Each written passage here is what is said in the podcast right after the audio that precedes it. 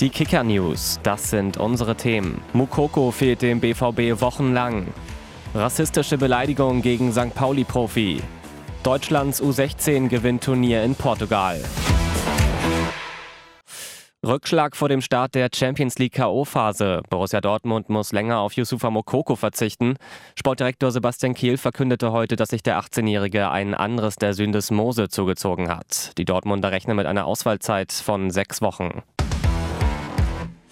St. Paulis Angreifer Morides ist in den sozialen Medien beleidigt worden. Unter anderem gab es rassistische Kommentare. Das Ganze passierte ausgerechnet in St. Paulis Aktionswoche gegen Rassismus.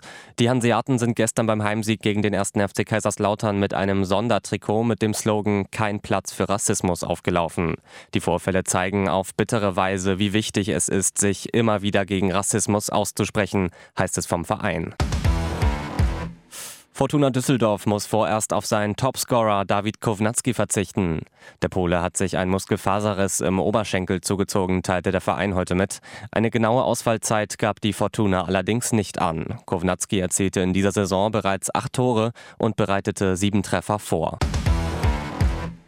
Spektakulärer Sieg für die deutschen U16-Junioren. Beim UEFA-Entwicklungsturnier in Portugal holte sich die Mannschaft einen 2:1 Sieg gegen die Niederlande und sicherten sich damit den Turniersieg. Dabei drehte Deutschland einen 0:1 Rückstand mit zwei Toren in der Nachspielzeit. Weitere News im Laufe des Tages oder jederzeit auf kicker.de oder in der Kicker-App.